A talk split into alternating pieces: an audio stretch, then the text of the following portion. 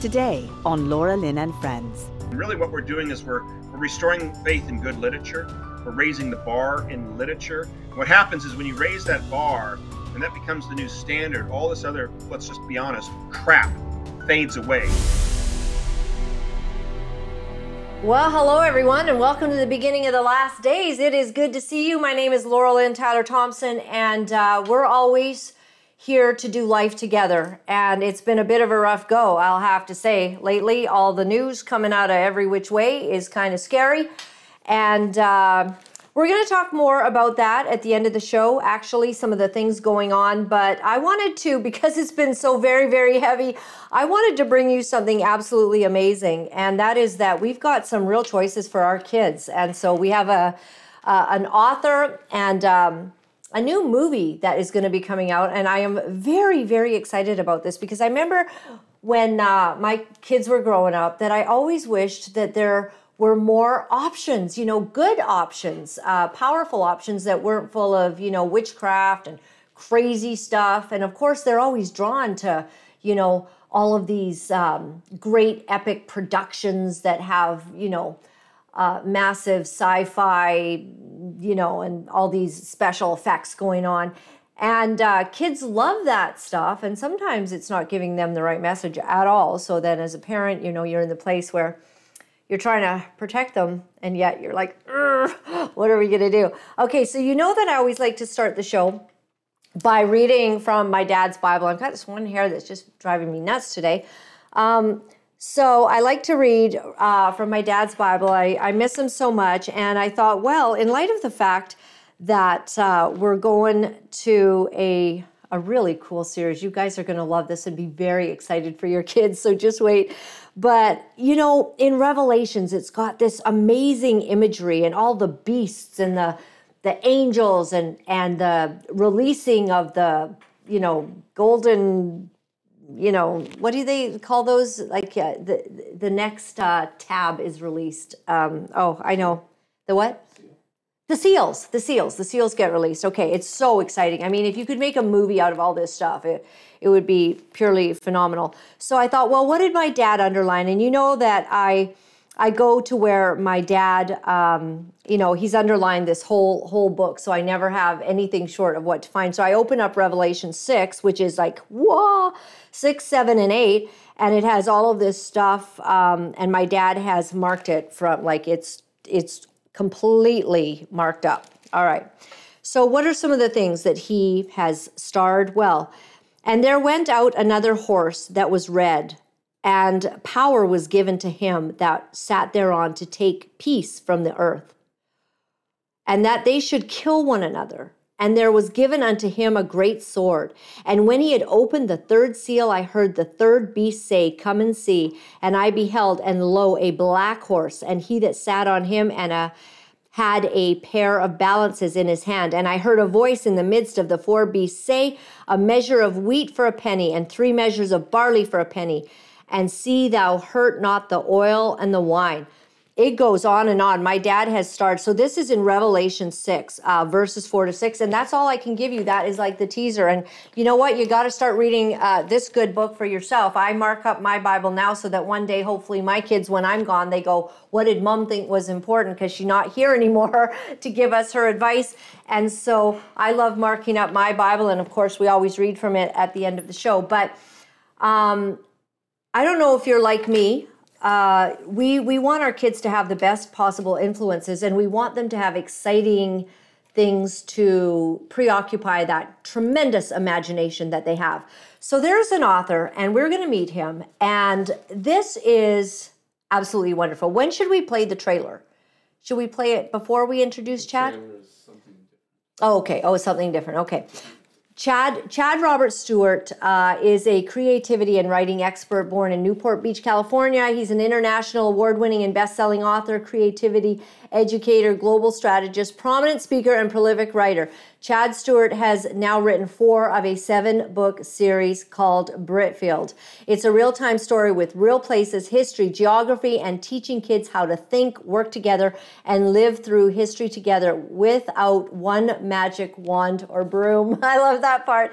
Okay, Chad, welcome to the show. Thank you for waiting in the wings, and thank you so much from myself and parents like me for what you've done in creating um, oh. You know a visual that kids can be excited about and to make reading come alive. It's exciting. Yeah it's exciting. It started uh, 12 years ago. And then we officially launched book one britfield lost crown 384 pages in august 2019 and uh, since then it's uh, it's done very well. It's done a, it's a national bestseller um, uh, one of the most awarded books in children's fiction go figure and, uh, and then we launched book two, Britfield and the Rise of the Lion, July 2021. And then we just launched Britfield and the Return of the Prince, book three, in September uh, last year. And then I'm actually just finishing book four, Britfield and the Eastern Empire. So we're really excited. I mean, it took me from concept to launching it. It took over 10 years, as you can well imagine. Hard work, dedication. It took me four hour, uh, sorry, four years and 2,500 hours just to write book one. And um, what we've really done is we've created this fast paced, exciting series for children specifically and even adults. Our youngest readers, seven, our oldest readers, 93 years old. And uh, 55% of our reading audience are adults. And uh, book one takes place in England, and it's really about family, friendship, loyalty, and courage. And just as you'd mentioned, uh, as people are reading it, children are reading it, they're learning about geography, art, architecture, and culture and we're hitting the four C's creativity, critical thinking, communication, and collaboration. And so, what's so great about it is, like you said, uh, we don't use any of the devices in, in traditional fiction where it's you know mysticism, occultism, witchcraft, demigods, superheroes, and that's just saturating the market. As you well know, it's probably 85, 90% saturation of the market. Therefore, we think figure there's about an 85 to 90% gap for really good quality, family friendly content that not only encourage kids but educate them. It's absolutely wonderful. And, uh, you know, so when you began this series, like, have you always had a creative mind? Did did you kind of think back to when you were a kid and what inspired you? I remember James and the is it James and the Big Peach story? Yeah, you James know? the Giant Peach. Yes. yeah. yeah, one of my favorite.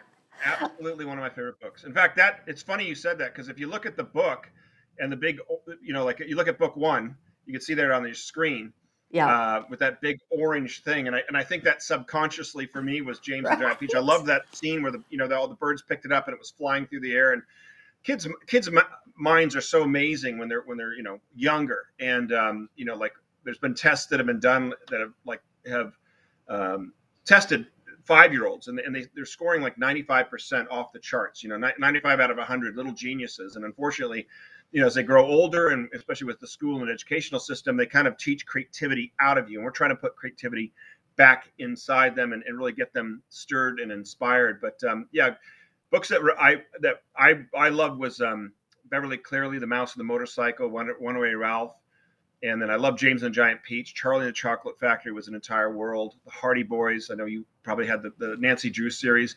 Yep. And these are just fun series. And then I got into Charles Dickens. I like Dickens. I think I think were very similar to that in the sense that at least Charles Dickens' books took place in current time, dealt with real places, real issues, you know, in a sense, real people.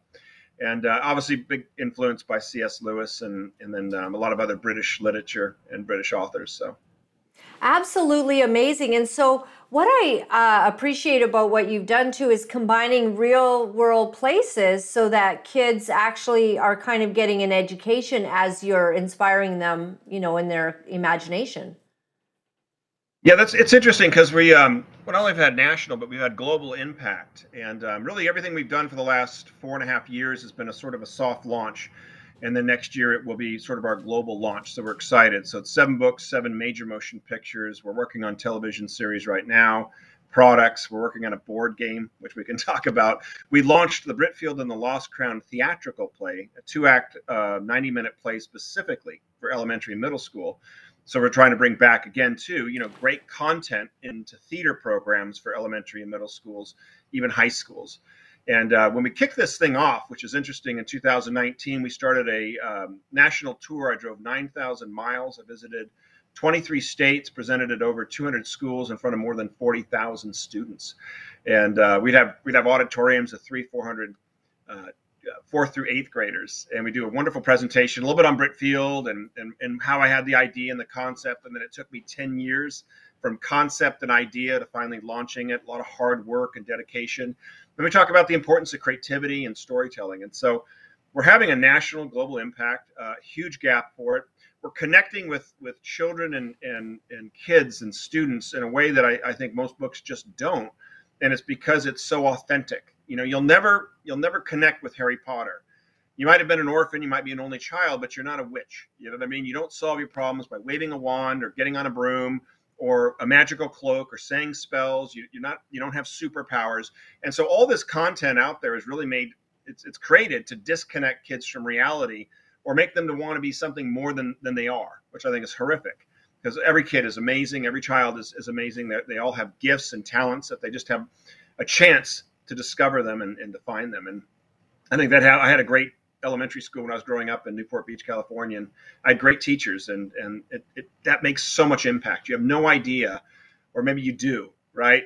Especially at that age, ten to twelve, it's so vital to really give children as many opportunities that you can, and creative exercises and fun events and things like that. I absolutely love it. Now, in the comments, someone's asking, like, is this a great homeschooling tool? Um, you've already yes, mentioned, yeah. you know, with schools, but a lot of people are literally uh, removing their children from schools in Canada, yes. in particular, and across the U.S. because of the trashy books and the trashy, you know, agendas that they're shoving down everybody's throat. I think right now, and I've, I've done multiple interviews on this, but we're we're in an educational reformation, much like Martin Luther 500 years ago, and you're seeing the the ends of days for the traditional public system. It's just it's gone off the rails. Pa- parents are sick and tired of it. Um, you're looking at a homeschool revolution. We've, uh, in the United States, we've gone from 5 million to over 15 million homeschoolers within the last two years and growing. And these books are literally designed, specifically book one, to be taught at home. Um, we have an 83 page study guide based on national standards to be taught chapter by chapter. We're already in thousands of schools across the nation. We're already being taught this semester in hundreds of schools across the nation. So it's a perfect book to teach because it's it's fun, it's exciting, it's fast paced, but but we also have this great study guide so you can just teach it chapter by chapter, vocabulary, questions, everything that you'd want. Then we have our website, our award-winning website. Um, with over 400 pictures of England. We have interactive maps, over 100 pages of information. And so this really is designed as, a, as an educational and creativity movement in education and literature and uh, movies. Wow. And so what um what affiliation do you have to England uh being Yeah. So so Yeah, know, my last so name's Stewart. So so actually uh, okay. Uh, it goes all right. the way Yeah, no, it goes all the way from Mary Queen of Scots actually. Right.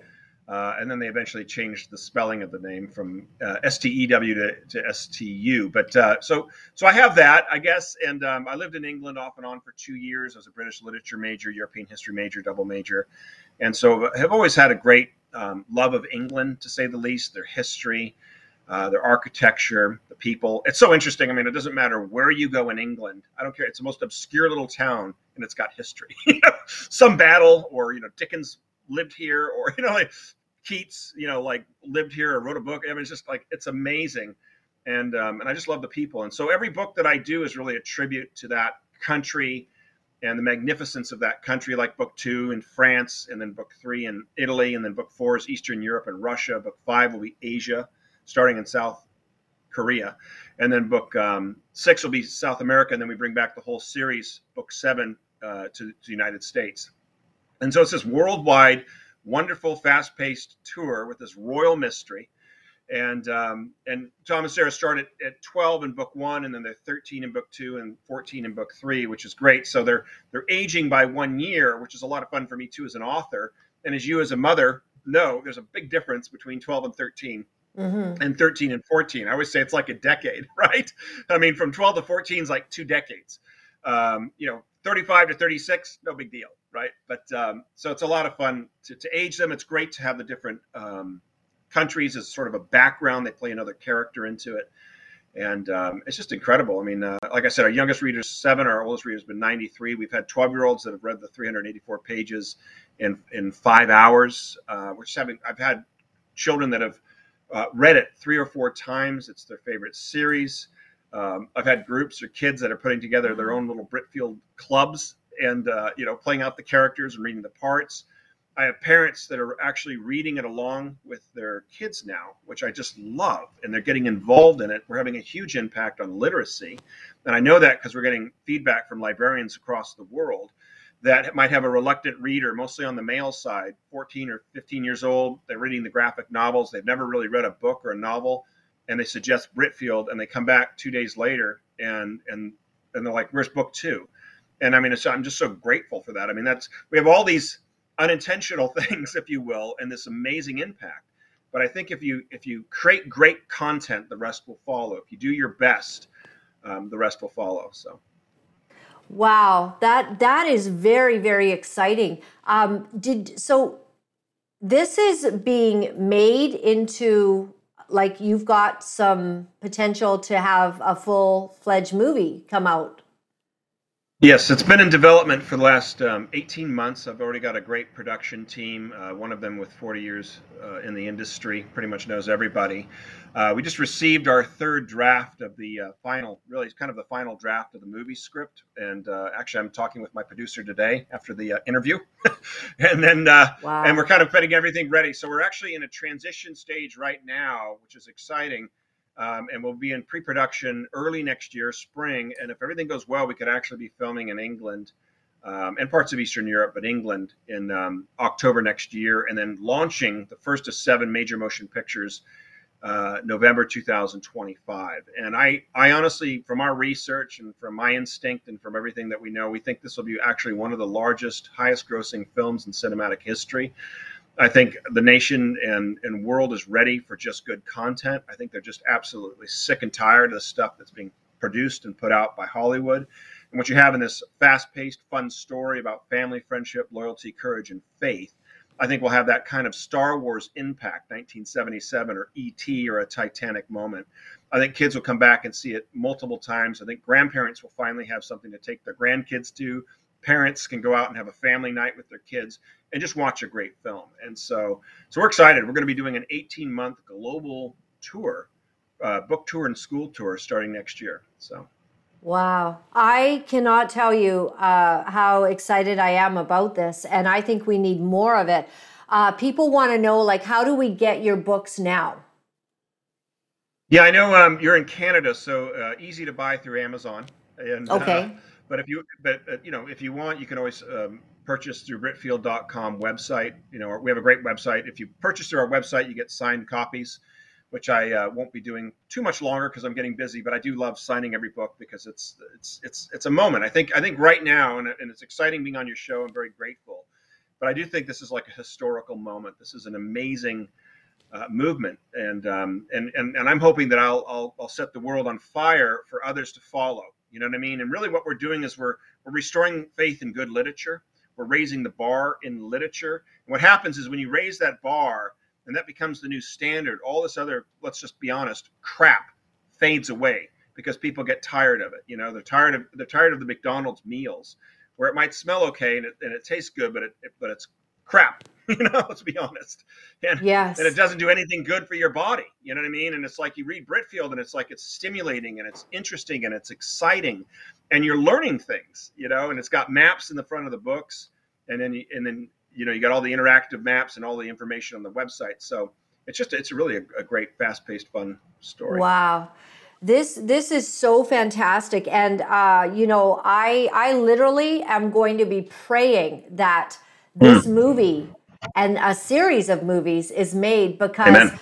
we are having the hardest time finding a good family movie that we can all go to that you don't feel like you have to cover your grown son's eyes never mind like we're we're a close-knit family we went you know we go to movies with um, you know with our kids when when we can especially our youngest you know because he's kind of unattached and and we can hang out a little bit but it's so embarrassing or so like you know all the swear swear words all of the the lgbtq agenda um, it's just everywhere and it's very hard to find that special show and this sounds like this is it i want this i really really want this yeah we're, we're excited this will be the first of seven movies and so you know movie two will be in france movie three will be in italy and um, and it is. And you're right. I mean, there's just so little content out there, and it's and it's funny too because and again we've done our research, but um, and and you know pretty much everything that uh, Hollywood puts out is you know is agenda oriented. I mean that's really why it exists. It's not to exist to make great movies. They're bankrupt. They've been bankrupt for for really almost for decades.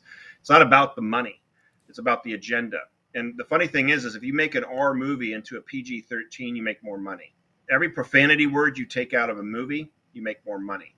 Uh, if you go from a PG-13 to a PG movie, you make more money. For every nude scene you take out of a movie, you make more money. They know that. The entire story exists so they can put that stuff in there. So there is no competition out there, you know. And I hope I say this to inspire other writers, other film people. Do it. Put it together. It's not. It's it's gonna be hard, like anything. Anything of value will take time. They say the difference between a hobby and a profession is ten thousand hours. It's very accurate. It could be ten years of hard work. It took us ten years from concept to writing to launching book one. But get out there and do it because it's like there's a huge gap for this quality content and um, so we're excited.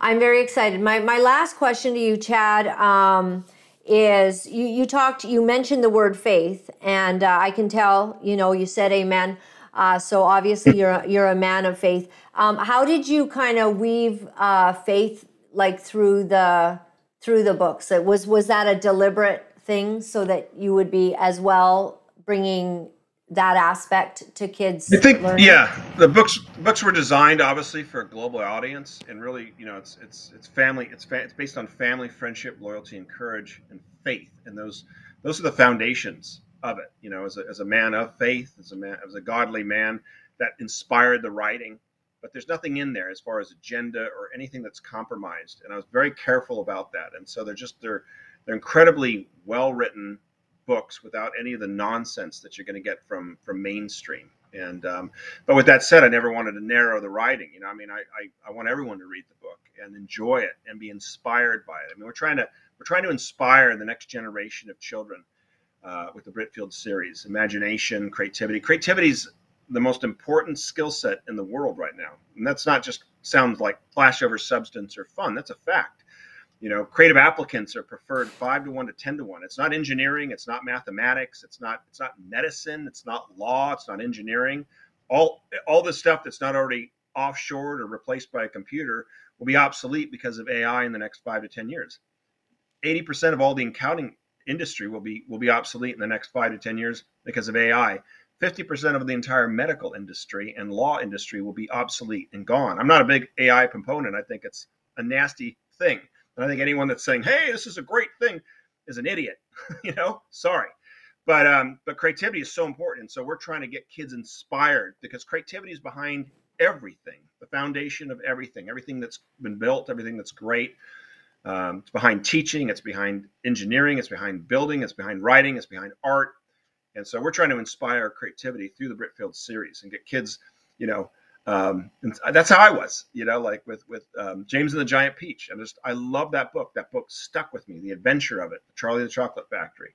Um, some great novels that I've been inspired by, and and all of that has kind of been blended into the Britfield series. And it's um, and it's hard. It's it's they're as authentic as they can be. I was I was writing, you know, I was editing this morning, book four, and even yesterday, and it's like I'm pulling up all the time looking at like locations. We're now in St. Petersburg, Russia in book four. And I'm like looking at maps and I'm like, what's the weather like in mid October? And, and, you know what I mean? What kind of flowers grow in Vienna in the spring? Wow. You know what I mean? I'm, I'm i love it. Stuff, I'm like, yeah, I mean, like, and then where, what street is this? And I'm pulling up the street. No, oh, it's a one way. And, you know what I mean? So I, I really, I don't, I don't drown it with details, which I think too many authors do. And I think you take away from the story.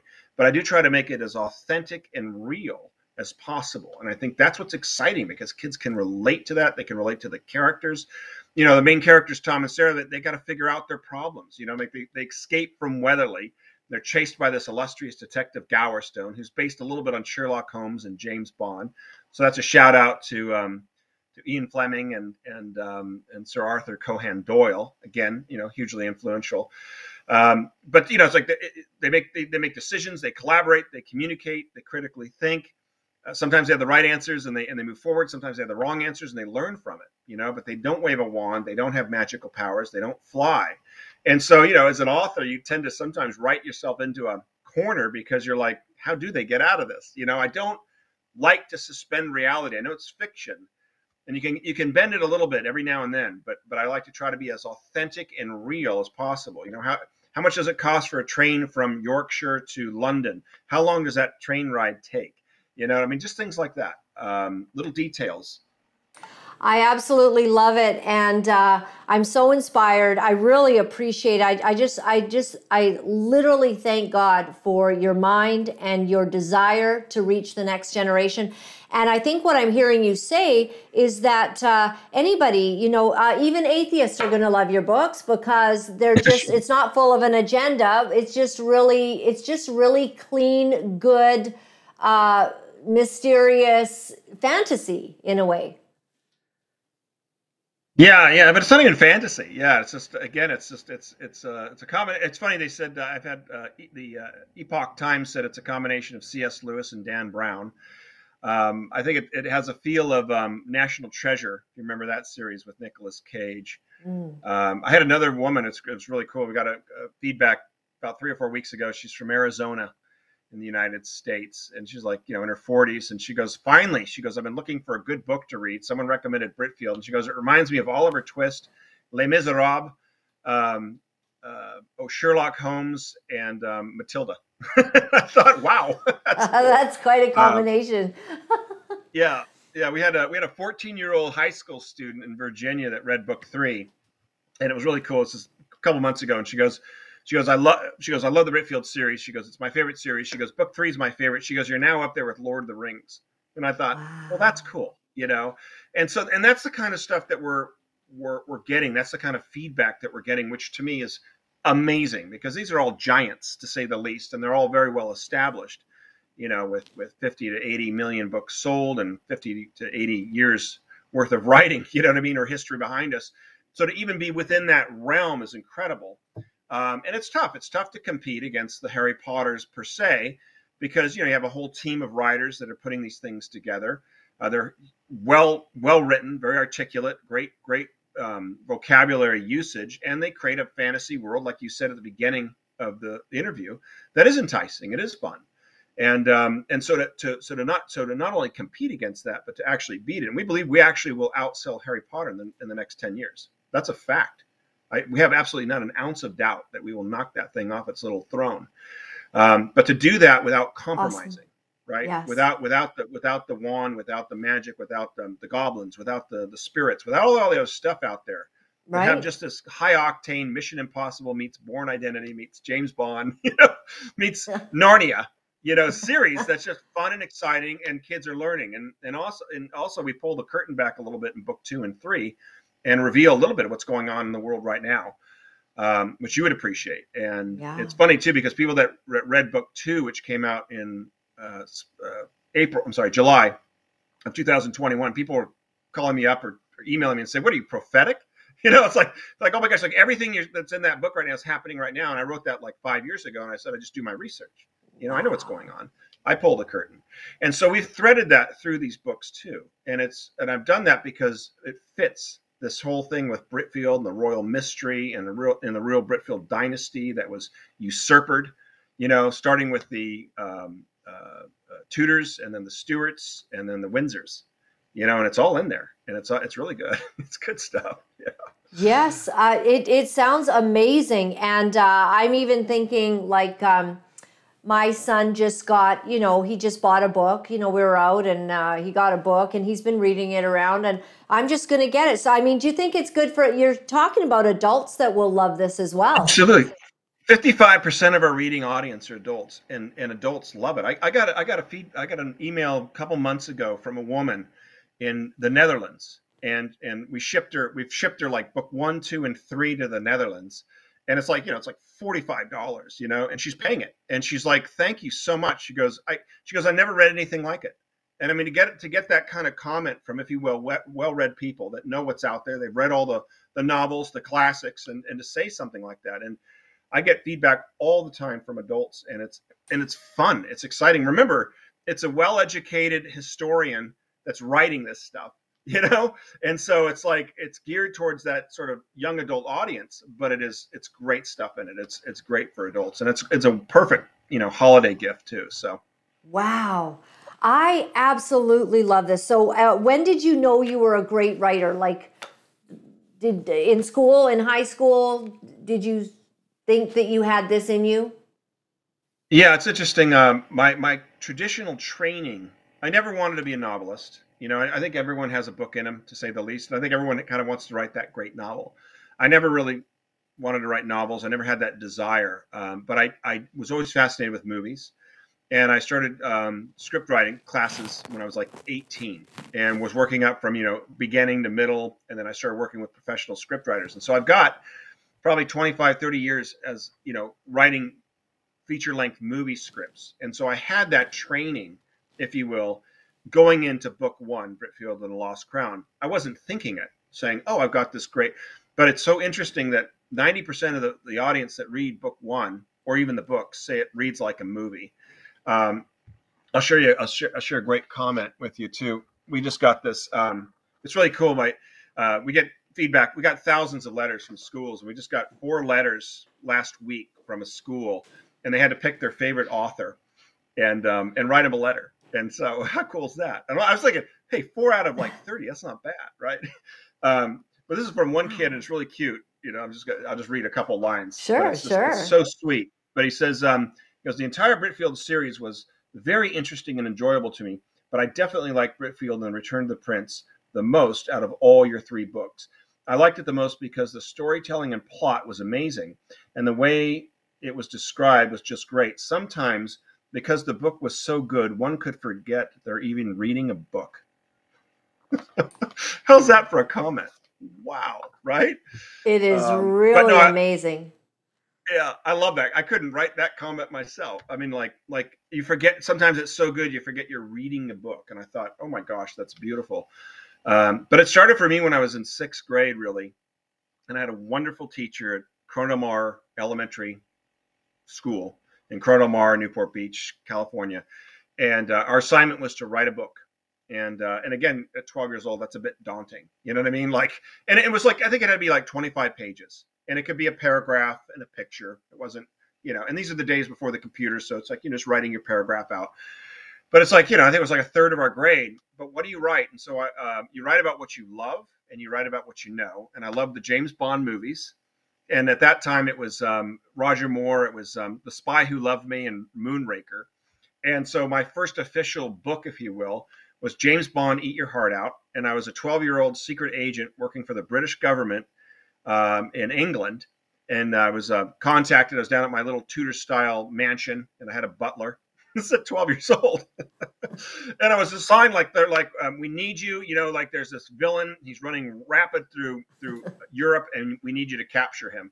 And so, um, so that was my first book of 25 pages, wow. and, um, and and it's kind of funny because 25 years later, right here's James Bond, Eat Your Heart Out. Right? I mean, it's like they're 12 years old. It takes place in England, and I say all that to say that's the type of impact that teachers or parents can have on their kids when they're 10, 11, or 12 years old. You never know what will stick or or um, inspire them. You know what I mean? And and and when I finished that book, I didn't sit there and say I'm going to be a writer, but I never forgot what that opportunity was like.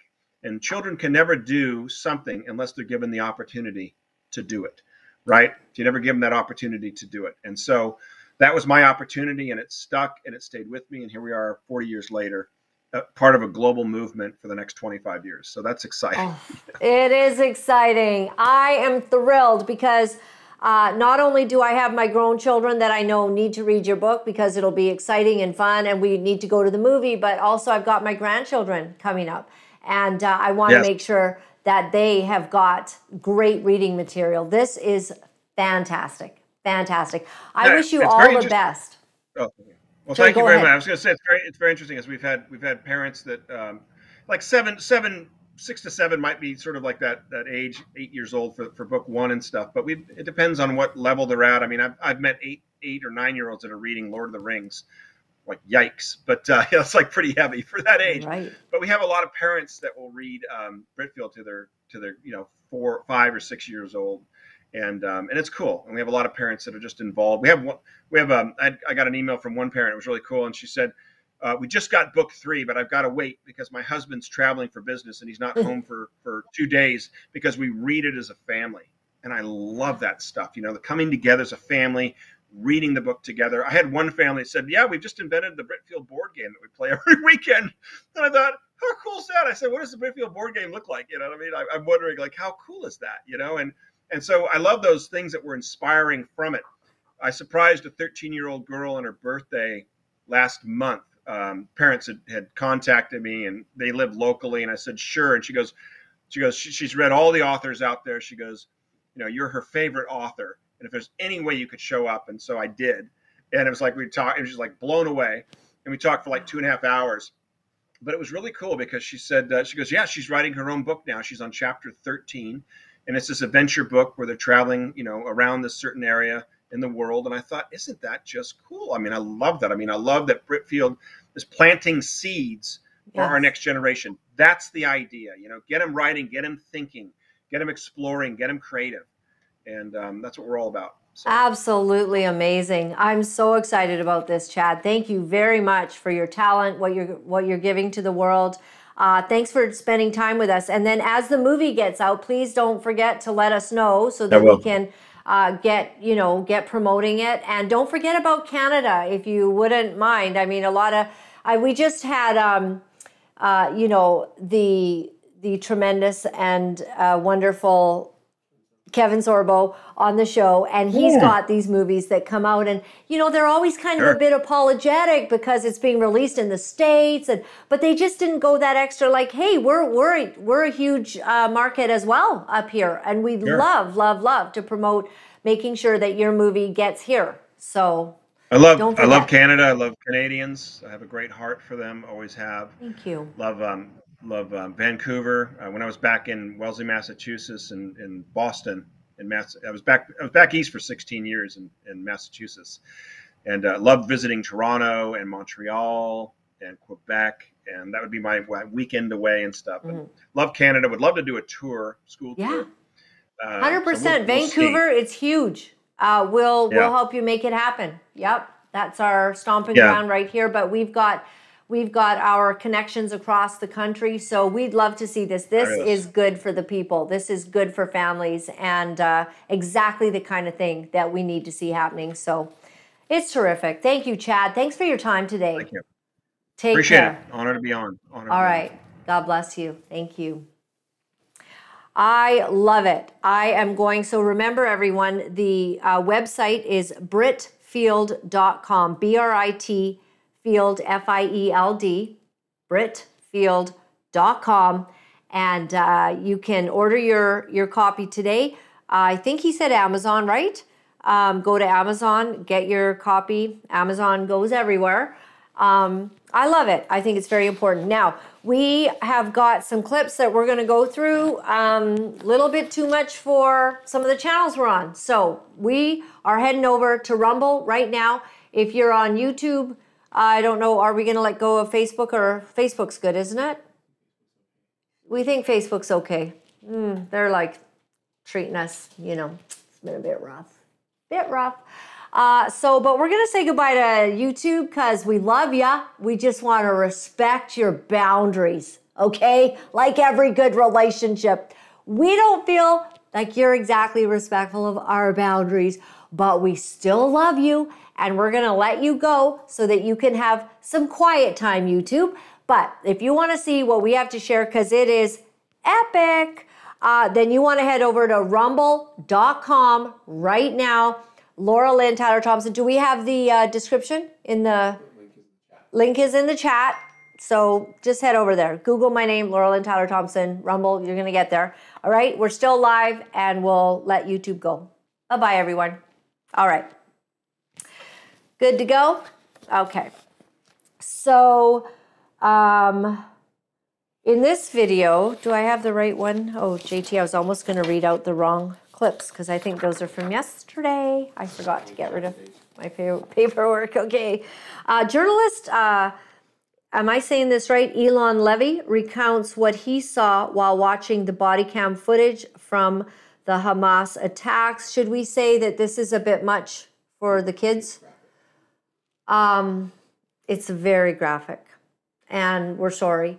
Do you know we have to do this just just to let you know because we're trying to find ways without showing you what happened because people are saying, "Oh, did it really happen?" or you know what what what's really going on. No, it really happened. We can't forget. This is the terrorists that came into Israel and did unspeakable things. And we're going to just talk about it through this video. Take a look.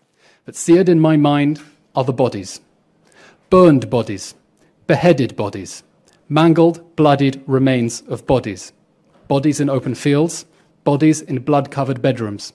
Bodies dragged out of cars, bodies lining the side of the roads, bodies in body bags, bodies in rows upon rows of body bags, so many that Zaka rescue teams went through four years of equipment in three days. Bodies in pools of blood, bodies lying on top of mangled piles of bodies, where Hamas has thrown grenades into bomb shelters to blow our young people's limbs from their bodies.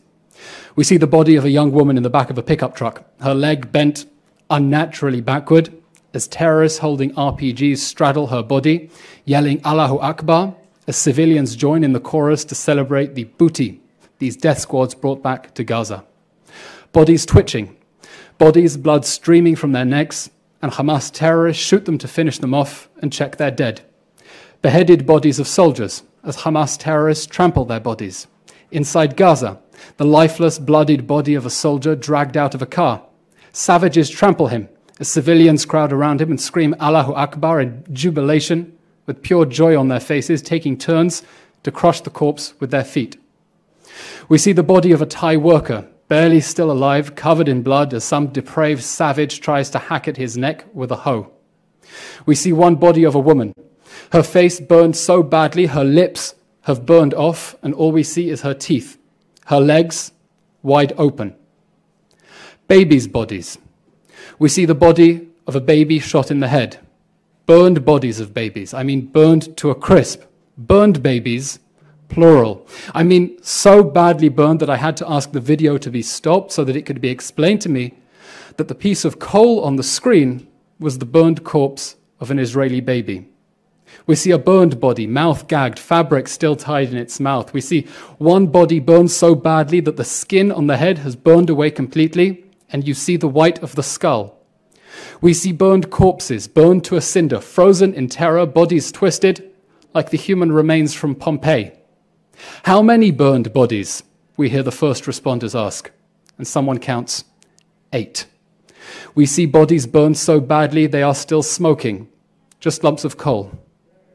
We see human ash that the world has not seen since Auschwitz.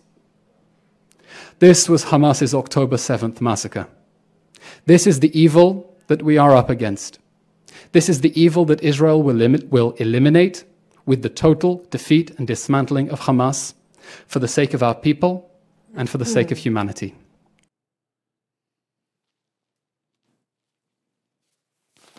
It really leaves one speechless. And then we have all of these people on the uh, interwebs saying we can't really believe that they did that and that's just you know it's just propaganda and it's not. So another thing that they did and i'm doing this because we need to get the truth out there and it really sickens me. I do not like speaking of those things which are done of them in evil evil dark moments. I do not like speaking about it. But because we need the truth at this hour um, this next clip Danish journalist Jotam Confino. He was one of 1,400 journalists that were brought in to view, uh, again, um, body cam footage so that they would know the truth. And this was Israeli body cam footage. Again, oh, oh, they took some of the body cam uh, footage off dead terrorists as well. And thank God there were dead terrorists. Um, so, again, your children should hopefully not be in the room. Okay, take a listen. Um, I think the best way to describe it really is ISIS on steroids. Uh, the atrocities, atrocities that we already know happened and that we've already seen evidence of by listening to eyewitnesses, seeing the scenes, were now shown to us on a screening 45 minutes of unraw material, GoPro cameras from Hamas terrorists, um, surveillance uh, photo from, from kibbutzim, from small villages, all of it really, really showing exactly what happened. I'm not sure how graphic I can be, Piers, because I would like to explain what I saw, but I don't want to, uh, you know, scare I think you should off. just tell me what you saw. I, I, I, honestly, we're called uncensored for a reason. I don't think this should be censored. Absolutely, and I absolutely agree. So first of all, I saw a Hamas terrorist throwing a hand grenade into a bomb shelter uh, where a man, a father with his two uh, sons, were hi- he was hiding there. The father was killed instantly. The two children ran out, disillusioned, blood all over, running back to their home, screaming for their dad. The, the youngest boy, who was roughly seven, couldn't see anything. He said, I can't see. And in the meanwhile, the terrorist who threw the grenade went casually into the home, opened the fridge, took out a bottle of water and drank it and offered the kids some water as if nothing had happened. That was just one scene. We also saw, of course, the beheadings. We saw uh, an Israeli soldier lying on the ground, beheaded, and terrorists uh, around him screaming Allah Akbar and uh, cheering. We saw Hamas terrorists on the streets systematically assassinating people in their cars, executing them very, very close, in close range. We saw pictures of uh, a burned um, child, uh, burned beyond recognition. You could all, all you could see was it as a very small person. We saw a picture of a dead baby with blood on it. We saw, I don't even know, I, I had to leave after 35 minutes because eventually I had seen enough. I knew that this had, has, had, had happened, but because of the severe backlash, especially on social media, by people who refuse to believe that this has taken place despite the overwhelming evidence, I felt like I had to go there to see it so I can tell people that I, with my own eyes, saw it. So if they don't believe the eyewitness that I spoke to, then they can believe me because I'm a journalist and I hope they still believe in what it is that I'm saying. So um, it's all real. It happened. It's absolutely unbelievable. And anyone who could be standing in Vancouver at one of our prominent locations and basically celebrating Hamas, uh, you know, those who came in and did this atrocity and celebrating what's happened to the, the Jews and the Israelis at this time. I, I don't know if you have a soul. This is the greatest terrorizing attack that I've seen in my lifetime. Sometimes you hear about places being blown up and you know you you're just sad about the world at the state it's in because there's just been you know so much evil so much war so much loss of life. But to think that when you look at that video cam of all of those people young people mainly that were at a concert and had to run for their lives as they saw the you know paratroopers uh, sailing in not knowing and thinking maybe it was part of the show. And then to realize that that they were literally had to run for their lives many of them dying and some hiding for hours and hours. Um, the atrocities described by these last two videos uh, we're dealing with human animals. They're they're monsters. They're so evil. I don't know how we get past it all and I think either we showed the video or I saw the video yesterday of another gentleman. Oh yeah, I read it out. Yeah, so it was on here. So I, I see stuff that I I don't end up putting on the show because it's it's so disturbing. Do we all want to be disturbed? But we don't want to see the video, but we want to hear and we want to know that what the truth is about what happened. So moving on to a different I, topic, I've got um, there is the New Zealand Loyal Party leader, Liz Gunn. That is the next thing on the list. JT, you told me to follow the list. Nope, I'll do the I'll do the police state one though. Okay, let, let's do this next video. Take a look. Donald Trump and the MAGA Republicans represent an extremism that threatens the very foundations of our republic. Chief Division Counsel and DOJ have approved a no-knock breach. We want the subject to be on display, doing the walk of shame, full visual impact. Any questions? Are we becoming a police state? Government told American citizens they couldn't go to church on Sunday. I've never seen anything like it. It may be the Russia other people grew up in, but not my America. FBI warrant, come to the door now! There's a heavy banging at my door. Open up! There's 15 marked units on my property. I got SWAT in the back of my house. It took a battering ram to my door. 6 a.m., I hear boom, boom, boom, and hear about six to eight military style soldiers, with the tallest one of them pointing an automatic rifle at my head. FBI, we have an arrest warrant! Shock you out of sleep, drag you out of your house half clothed, refuse to give you a warrant, ransack your house.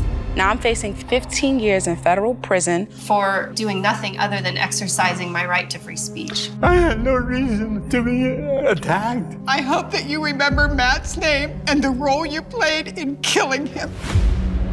How did we give the state this kind of power? 9 11 changed everything. We're going to expand the Bureau from law enforcement to domestic intelligence. Legal shackles are now off. It used to be Islamic terrorism. That threat has kind of dissipated. Our focus is shifting. They're moving to domestic extremism. Really paints anybody who's right of center.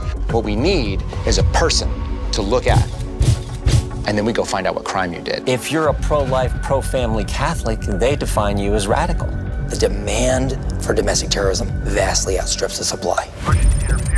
When candidate Trump came down the escalators, the government had a meltdown.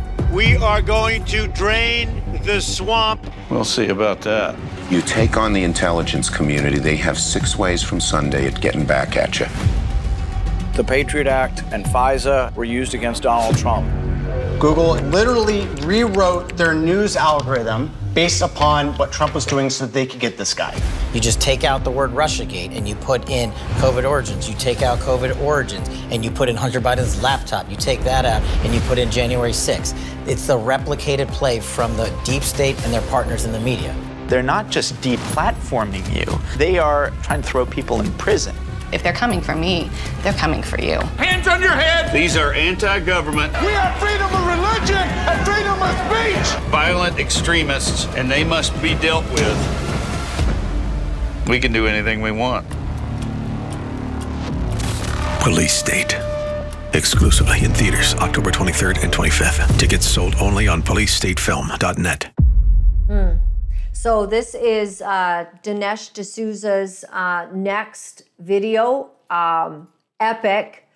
And this is what they've done is because of some of these tragedies that are in the world and different things like 9-11, um, moving forward from that, you know, uh, they, they've used tragedies and I'm waiting to see the outfall in what has happened in Israel being used to bring in a further police state. And we've seen how our prime minister can certainly declare an emergency when one doesn't need to be declared.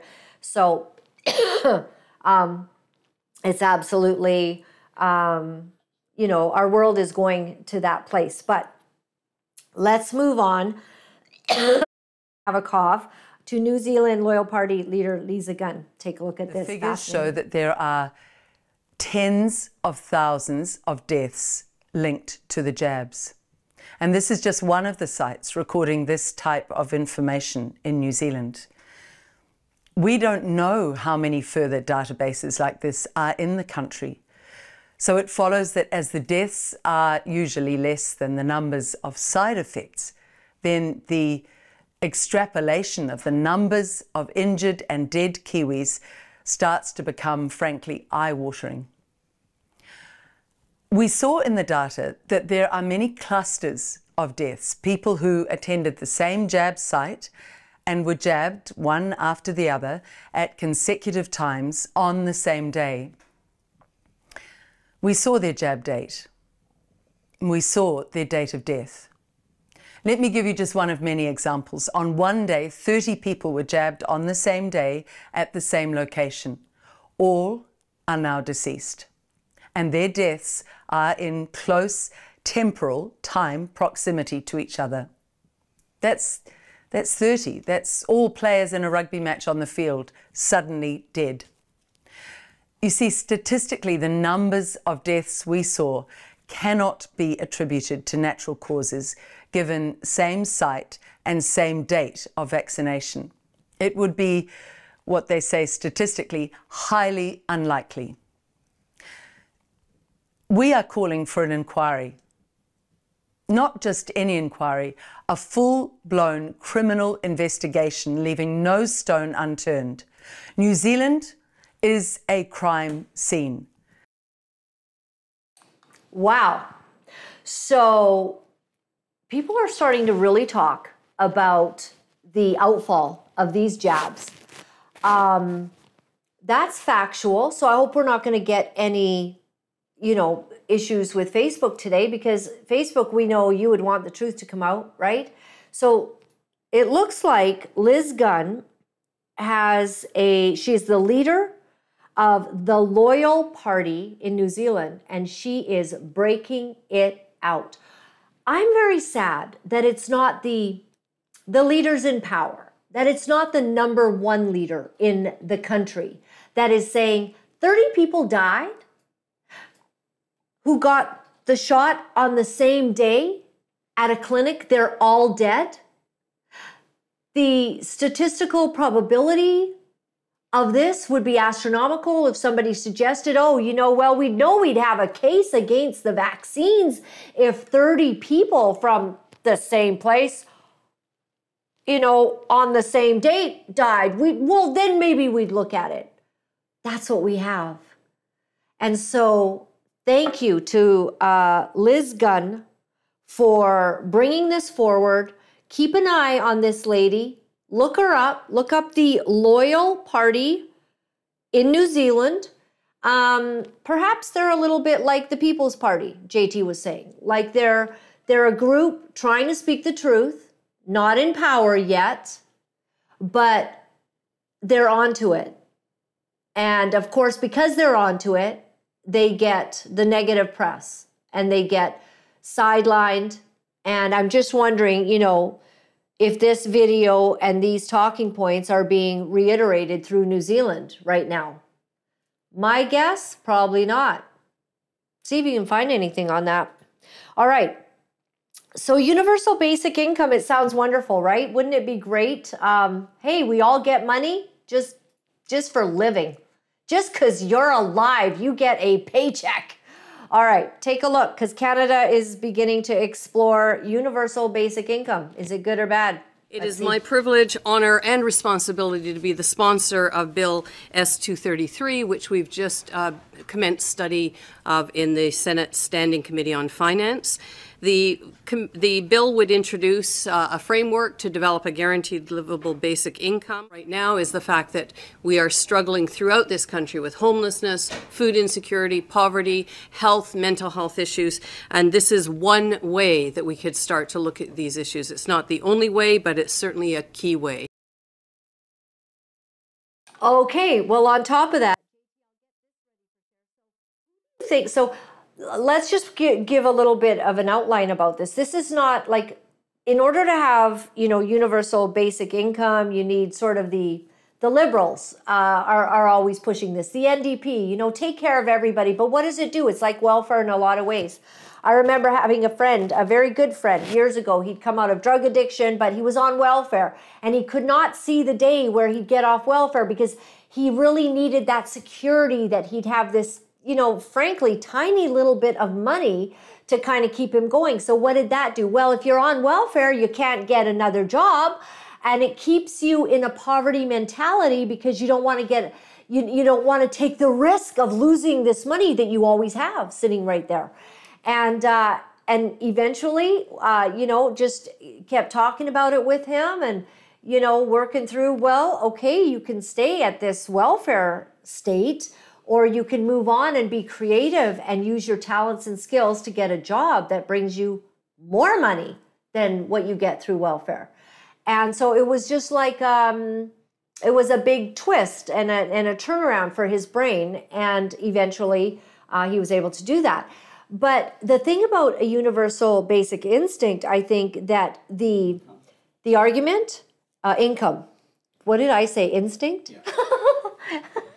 Because it's our instinct to take the money and run. So, our uh, universal basic income. Um, I mean, JT, like, what are some of the the reasons that this wouldn't be a good idea? Basically, you know, my thought is it keeps you kind of maybe lazy and the government will have to print more money to make it happen. okay. So there's the yeah, like, how are we going to pay for it? Small businesses aspect? will go under because people will say, "Why should I go get a job at McDonald's when I can just stay at home and collect money?" Right. So tons of businesses will close. Costco will be fine. Government liquor stores will be fine. Uh, large businesses, Walmart will be fine, but small businesses will be wiped out. because th- this is what happened after you gave out all the uh, that free money over COVID. Is uh, we have personal friends that were restaurant owners and nobody wanted to come back to work because well we're getting served. You know why would we go to work when we have this? So uh, JT's point is that you know the small business owners it's going to wipe them out. Nobody wants to work for the amount you can afford to pay, which some people previously would have worked for that, you know, and we all stretch together. Um, but you're going to have this universal income. And so there's going to be ramifications like anybody's business. Now, okay, so if you can see my share there, JT. So this is Lisa Lantsman. Um, is, is it Lisa? Melissa, Melissa, yeah, Melissa Lantsman. So she is the number two in command of the Conservative Party of Canada. She's getting interviewed, and I can't play the audio, I don't think. Can I play the audio? Because it'll feed back. Um, so she's getting interviewed, and uh, he's basically saying, you know, that the parties are going to offer this. And then she surprisingly says, Well, I think I somewhat agree with that. Uh, this could be a conservative uh, position in that, you know, we would just be offering people a living wage uh, that's going to come and could be by a different name. And he says that doesn't sound very conservative to me. And she's like, well, you know what? We could really embrace this as a conservative government. No, it's never been the conservative way to just give people money. It doesn't help you. You teach people to, to fish, you make your economy strong so people are paid well uh, for doing work. Um, imagine your lazy 15 year old that you got sitting on your couch, doesn't even want to go to school anymore. And now, you know, as soon as possible, he's going to be able to, you know, get all this money. So Melissa Lantsman of the Conservative Party of Canada totally promoting this. Everyone knows. I mean, haven't there been other societies, JT, where it was shown that it wasn't a good idea? And that when you give out, it's like Soviet Russia, right? It's a communist kind of thing. Uh, do you think that they te- treat their people well? No, absolutely not. And so it's it's just not a good idea at all. All right. Um, oh, I think we already played the the police state and all of that. Okay, a couple things I want to go over that are in the news right now. Um, um, I was not every time I go to I'm trying to get to uh if we can go to okay share this. This is sort of what's uh, in the news today. Trudeau is saying he supports a humanitarian pause to allow aid to flow into Gaza. Um, then um, Liberal MP office uh, is vandalized amid a pro-Palestinian rally. Uh, so that's very interesting. Yeah you know so what happened here? So Liberal MP office vandalized pro Palestinian rally. So I guess what? I guess this liberal was basically supportive of Israel defending itself. A Liberal MP is considering filing criminal charges after his downtown London, Ontario office was vandalized during a pro Palestinian rally over the weekend. Peter uh, MP for London North Centre, told Global News on Tuesday that his conti- constituency office um, was sprayed with ketchup. So that's ketchup all over the place. Um, he has no problem, you know, with protest, uh, but you can't be doing this kind of stuff. Hey, um, I wonder if Trudeau's going to call an emergency thing, you know, spraying ketchup and becoming violent, all those uh, potential challenges that we're seeing with the. Um, this was done to simulate the blood of Palestinian civilians, he added. Three large pro Palestinian rallies have taken place in London since Hamas carried out a multi front attack on Israel on October 7th, killing more than 1,400 people, according to Israeli officials. Uh, the Hamas controlled Gaza Ministry of Health says more than 5,700 Palestinians have now been killed since Israel began its offensive, including 2,300 children. Uh, Fragiskatos issued a statement on the conflict last week. So, what did he have to say? He condemns what Hamas had carried out against innocent Israel civilians, calling it one of the most heinous acts to be perpetuated against a civilian population since the Second World War. Um, and that's right. So, because of that, basically, uh, you know, because of that, I'll, I can show you his tweet here.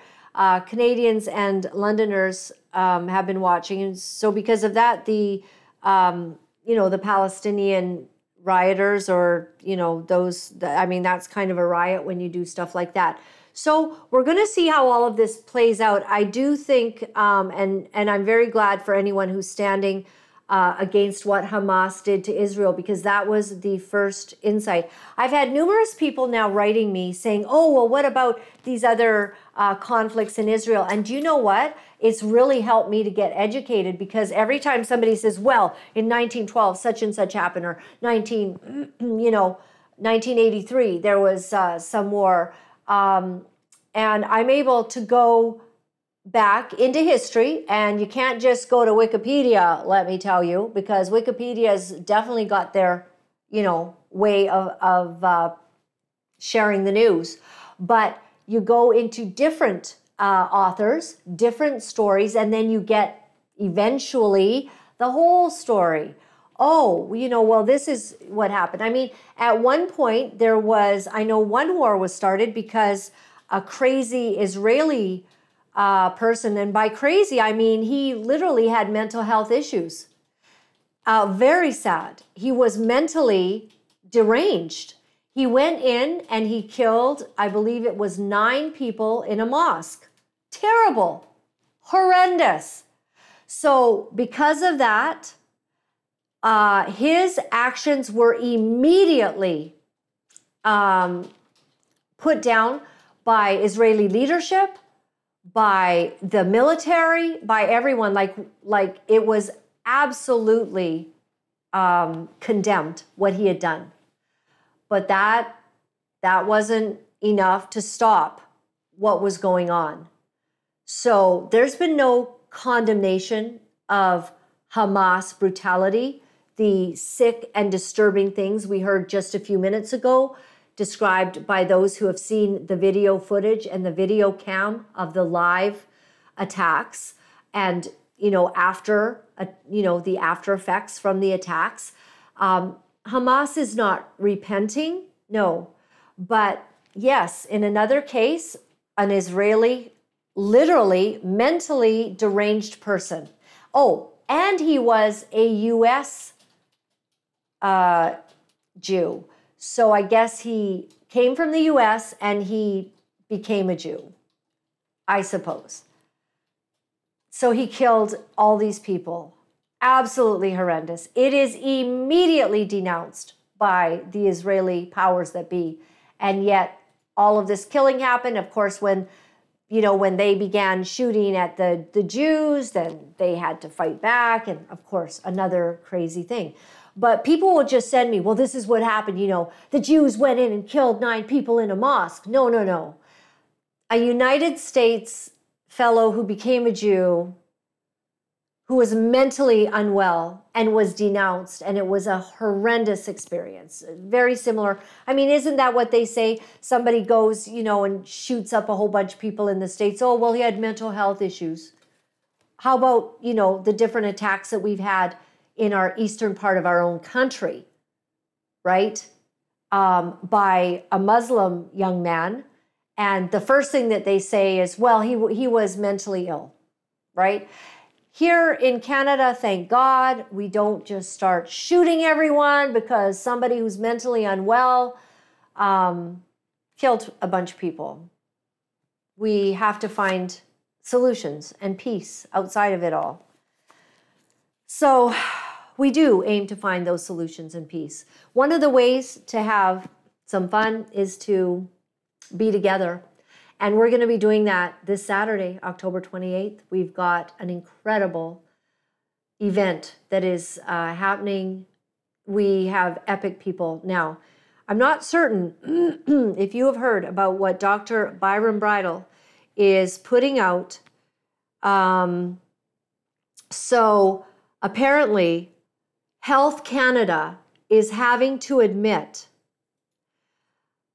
that um, Health Canada is having to admit that it was not disclosed to them by Pfizer that that SV40 component that is provably inside the vaccines that was never told to them.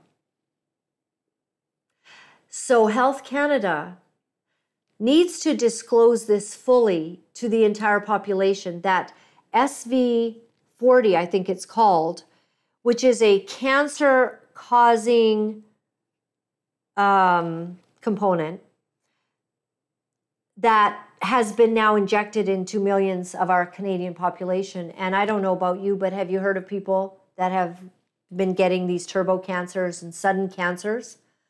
A lot of them. In fact, the doctors have been crying out, we have a problem. Dr. William Makis, who will be there on Saturday. Now, if you are anywhere near the Toronto area and you want someone to hear the truth from the experts like Dr. Byron Bridle, who he has faced a tremendous challenge. They literally refused to allow him back to his lab and to his office at the university. I think it's Guelph University that he works at. Um, when he began speaking out his concerns about the vaccines, he had data, he had facts, he had the science, and yet they still went against him. Well, this latest thing uh, that is uh, that is coming out is extremely, extremely disturbing, and now Health Canada basically is going to be put in a position where they need to either come clean and make a huge announcement, or we can sue them if they come clean that they were not told, well, then perhaps then we can sue Pfizer because they have not um, disclosed to everyone um, that this component was in the vaccines. Very, very evil. So I'm looking kind of for, all right, here it is, JT, if you're able to. Um, so, explosive story Health Canada admits that Pfizer misrepresented their COVID 19 shot. Yes, I'll make it bigger. I think I'm going to go into this though, and I'll share this instead. Give me a moment here because this is so huge. So, Dr. Byron Bridle, who will be there this Saturday to explain in detail the facts. Um, here's what's happened it's been two years, two months, and 26 days since the administration of my employer, the University of Guelph, banned me from accessing my office and laboratory. So take a look at this. I am astonished Canada's health regulatory agency has made a stunning admission. This is all true. About Pfizer's COVID 19 shots, they seem to be grasping reality again. Praise God. At least for an issue that is a big no no in the regulation of novel medical products. First, some background. Pfizer's COVID 19 shots consists of three parts a tiny genetic blueprint for the spike protein from SARS CoV 2, which can cause COVID 19 in some people. So the shots can cause COVID 19. This blueprint is called modified RNA. Lipid nanoparticles, which are tiny fat bubbles that carry the mod RNA throughout the body. Number three, a carrier solution that allows the first two products to be injected into the body. That the carrier solution uh, is what will help to get it to all parts. And now we've seen that it gets to the brain, it gets to your organs.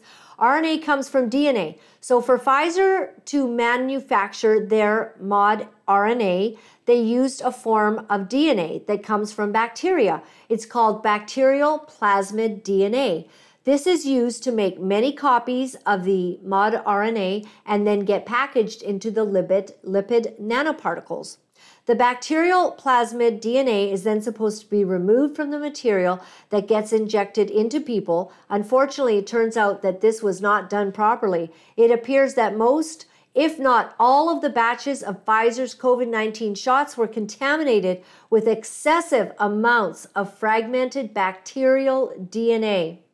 A few of the problems is that this DNA can be very long lasting, can be a source of proteins that are encoded in the DNA, has the potential to be incorporated into a person's chromosomes, can cause inflammation in the body, was not disclosed to anyone receiving the shots. So no one got informed consent on any of this.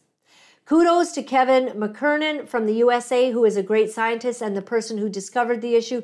Now, there is one of the biggest shockers about this contaminant. Now, here's one of the biggest shockers about this contaminated bacterial DNA. This bacteria DNA contains a genetic sequence. Here's the part called the SV40 enhancer. And because it comes from simian virus 40, the virus from which this genetic sequence is derived has been implicated in causing cancers in people. It was odd that this was put into the bacterial DNA because its intended function is duplicated by another non controversial sequence. In other words, they didn't need this in there because any function of this SV40 would be done by another sequence. Here is where things get really ugly. If it can get uglier, says Dr. Uh, Byron Bridle. Here's things where uh, where they get really ugly. Pfizer was required to disclose to health regulatory agencies all of the bioactive sequences in the bacterial plasmid DNA that they use to manufacture their shots. Pfizer did not disclose the presence of the genetic sequence from SV40. Right there. Here's another bombshell, says Dr. Byron Bridle. A friend and member of my research team, the incredible Canadian virologist Dr. David Speicher, just released a preprint article today. He authored it with the great Kevin McKernan, awesome Jessica Rose, and amazing Maria Gutschi, and fabulous David Wiseman. I can attest to the integrity and intellectual brilliance of each of these individuals, Dr. Bridle tells us. I would like to point you to Substack article in which Dr. Speicher provided some personal background information. The preprint article can be found here. So this is on Dr. Byron Bridle's Substack. He's um, he goes by viralimmunologist.substack.com. Viralimmunologist.substack.com. Um, the results of Dr. Speicher's research are profound. He granted the largest date he generated the largest data set to date on this topic using vials from multiple Canadian batches of both the Pfizer and Moderna shots. Every single one, every one was contaminated with the bacterial DNA. He also confirmed the presence of the SV40 enhancer sequence in the contaminating DNA in Pfizer's Canadian vials. And this is hot off the press. He is the first to test a batch of Moderna's newest booster COVID 19 shot. It was also contaminated. Although Moderna's bacterial DNA does not contain the genetic sequence from SV40. Speicher, McKernan, and others sharing the scientific findings have been the focus of attacks from many so called misinformation experts. Oh, do you know all of them? The misinformation experts that don't allow real truth to get out, mm. none of whom have been able to refute their findings. Colleagues at my own academic institution even took to attacking Dr. Speicher, speaker, actually, it's called. Uh, he's called in social media, at least in part, as a way to get at me, Dr. Bridle. Faculty and others attacking a member of someone's research team is profoundly inappropriate. Most academic institutions would view such behavior at a minimum as a form of academic misconduct. So, what he wants to emphasize, and the Epoch Times has just published a very important article about this issue. Note the stunning headline Health Canada confirms undisclosed presence of DNA sequence in Pfizer shot. The article directly quotes an email sent by Health Canada to Epoch Times. Health Canada expects sponsors to identify any biologically functional DNA sequences within a plasmid, such as SV40 enhancer, at the time of submission. That's what Health Canada is saying. The sponsor in this case is Pfizer. Health Canada went on to say although the full DNA sequence of the Pfizer plasmid was provided at the time of initial filing, the sponsor did not specifically identify the SV40 sequence. What was it you just hit there? That scared me. And only because Kevin McKernan and others revealed the unexpected presence of the SV40 sequence, it was possible for Health Canada to confirm the presence of the enhancer based on the plasmid DNA sequence submitted by Pfizer against the published SV40 enhancer sequence. This is an admission of epic proportions, says Dr. Byron Bridle, coming from Health Canada. One must wonder why Pfizer would not disclose the presence of a biologically functional DNA, DNA sequence to a health regulator when it is clearly their responsibility to do so. I suspect the Health Canada is not happy that their rules were not adhered to and that this was only discovered by objective 30 party scientists of integrity, like Dr. Speaker, who worked diligently despite incessant harassment, defamation, and threats. Dr. Speaker actually spoke at the Great Canadian Awakening, and if he's in Ontario, maybe we got to bring him in again. Let's check on that, Dominique. I don't know. I think maybe if he's around, he should speak as well. Notably, Pfizer has been granted legal indemnity for their shot, something which is and of itself should be a major concern. However, an important court ruling was recently made in Michigan in the USA. Listen to this. Specifically, the court ruled that a pharmaceutical company's legal indemnity was null and void for a contaminated version of the medical product. So, if it's contaminated, that means you got a problem somewhere and then you don't get legal indemnity. The product, but not any contaminants, are subject to the legal indemnity. The failing to disclose a bioactive component would seem to go one step further. You can read an article about this legal issue. So it would follow that Pfizer's legal indemnity should be null and void for shots that contaminated the bacterial DNA that included a bioactive sequence that was not disclosed disclosed. I wonder what people will think knowing that Health Canada has listened to misinformation spreading scientists. Because that's what they've been calling them. the people that have found out that this SV40 was in the shots, oh, they're the, mis- they're the misinformation and disinformation spreaders. All right. So we are going to have uh, Dr. Byron Bridle on the show tomorrow. Do not miss it. So if I could go back to one thing, um, JT, what I'll do is see if I can get um, to uh, Dr. There's another Dr. Stephen. Um, can I get this in here at all? Oh, shoot. Okay, hang on. Um, so, yes, I'll pull this up. So, Steve Kirsch, uh, many of you might follow him in the States. Breaking, you can now sue, he says. You can now sue the mRNA COVID vaccine manufacturers for damages, and the FDA is required to take the COVID vaccines off the market. Why? Adulteration.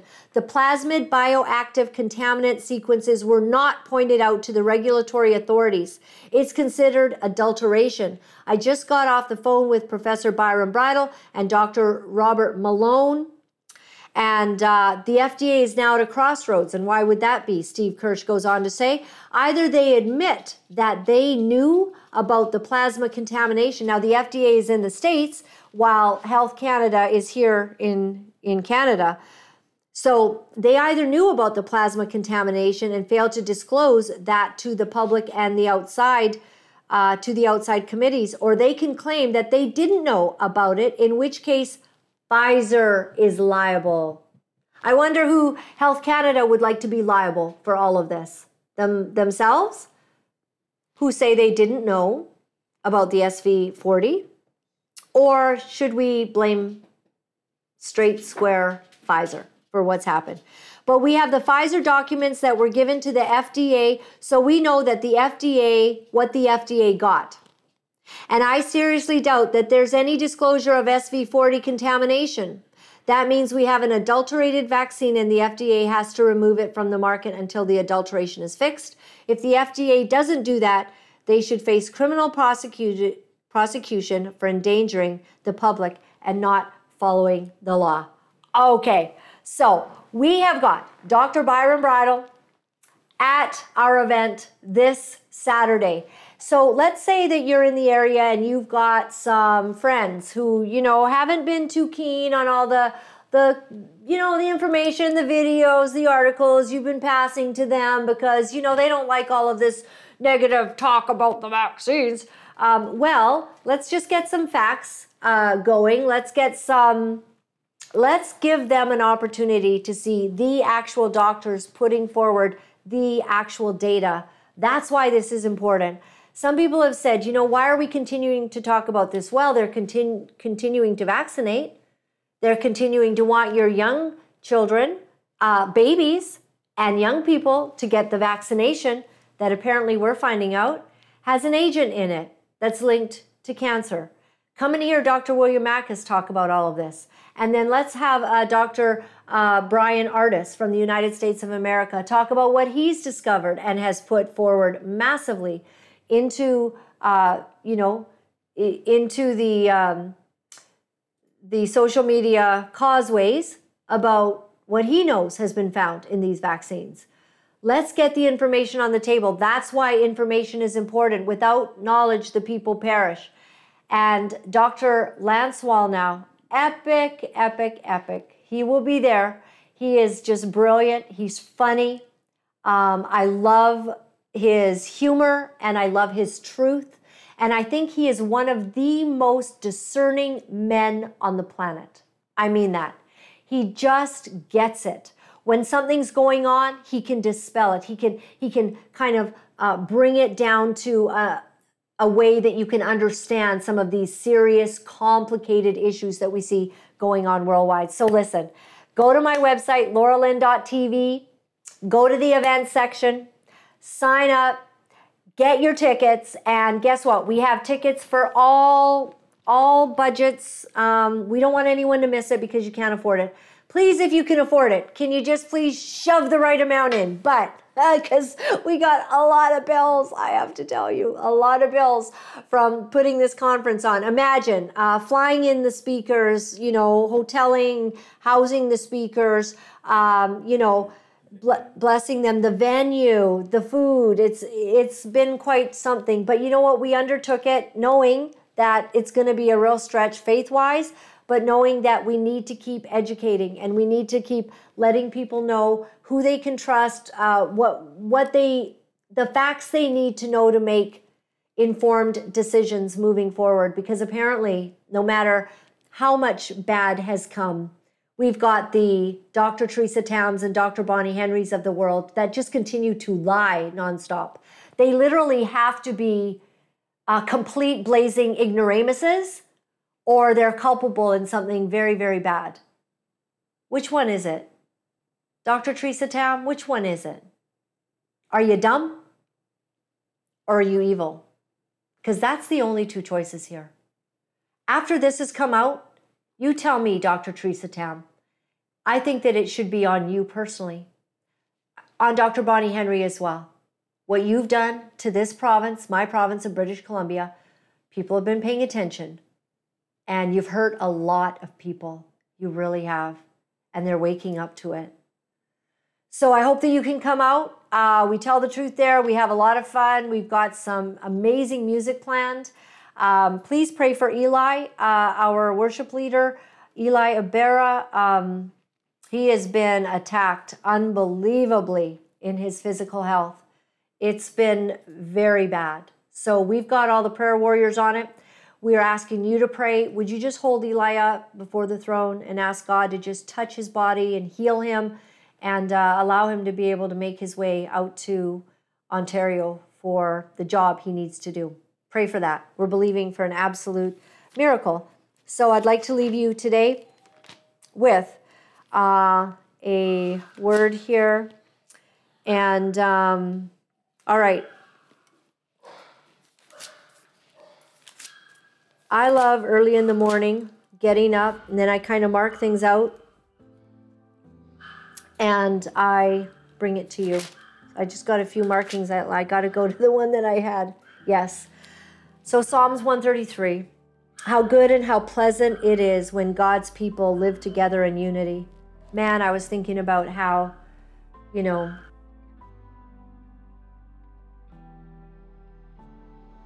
how much I really miss um, our unity that has been taken from us, our dwelling together in unity. Um, we've had so many issues that have caused us to fight against one another. So much has been a battle. Um, churches have been at odds with one another. They've taken different positions. We have a growing faction of separation with this ideology that has been put into our culture and is separating people. We've had the vaccine issue, a medical issue, which has harmed uh, us as a people group. It's caused division between our families. And personally, I'm very sad about that because um, there's aspects of my um, family personally that I think there's been division brought, and I would like unity back, and I would like love back, and I would like friendship and family gatherings again together. I would like us to have that back. How good and how pleasant it is when God's people live together in unity. It is like precious oil poured on the head, running down on the beard, running down on Aaron's beard. Aaron, an Israeli, a Jew, um, down on the collar of his robe. It is the dew of Hermon. That's a place in Israel where falling on Mount, oh, uh, it is, sorry, my eyes. It is as if the dew of Hermon were falling on Mount Zion, for there the Lord bestows his blessing, even life forevermore. Praise the Lord, all you servants of the Lord, who minister by night in the house of the Lord. Lift up your hands in the sanctuary and praise the Lord. May the Lord bless you from Zion. He who is the maker of heaven and earth. Praise the Lord. Praise the name of the Lord. Praise him, you servants of the Lord. Do you know that the Word of God says that God inhabits our praise? We get so busy and so caught up with all the pain that's in our lives that, you know, the one thing that we're we're doing is complaining a lot. If we talk to God, we're like, "Can you fix this and fix that? And what about this, Lord? Can you take care of this?" And in actual fact, and in actual fact, uh, God, He wants to hear our heart, but we're to enter. You know, when you go before the King, you don't just run in before a great majesty of the earth. Let's say, you know, you don't run in before them and and say, you know, I demand this and I demand that, and can you fix this and all that? No, no, you would entreat the king in a way. And that entreatment is through thanksgiving. I thank you, God, that you've kept us in peace. I thank you, God, that you've kept us safe and secure. I thank you, God, that you give us peace that passes all understanding. I thank you, God, that you give us joy. And I praise you for who you are. You are amazing. And then let your requests be made known to him. God bless. We'll see you tomorrow. You know, it's not easy to deliver the truth of what our sick world is doing, but for some of us, we feel that we have no choice. Because if we are silent about these abominable things, then we are letting evil go unchecked, and we cannot do that. For those of you wonderful people who are writing me and are sharing your encouragement, I am deeply grateful. Thank you for all the letters that you've been sending. Thank you for the donations and the support. I found out that in order to speak the truth, you have to become very, very strong. If you would go to my website at www.lauralynn.tv, you'll find all of the ways that you can contact me. Remember, my friends, all is well. All is well. Thanks for joining me.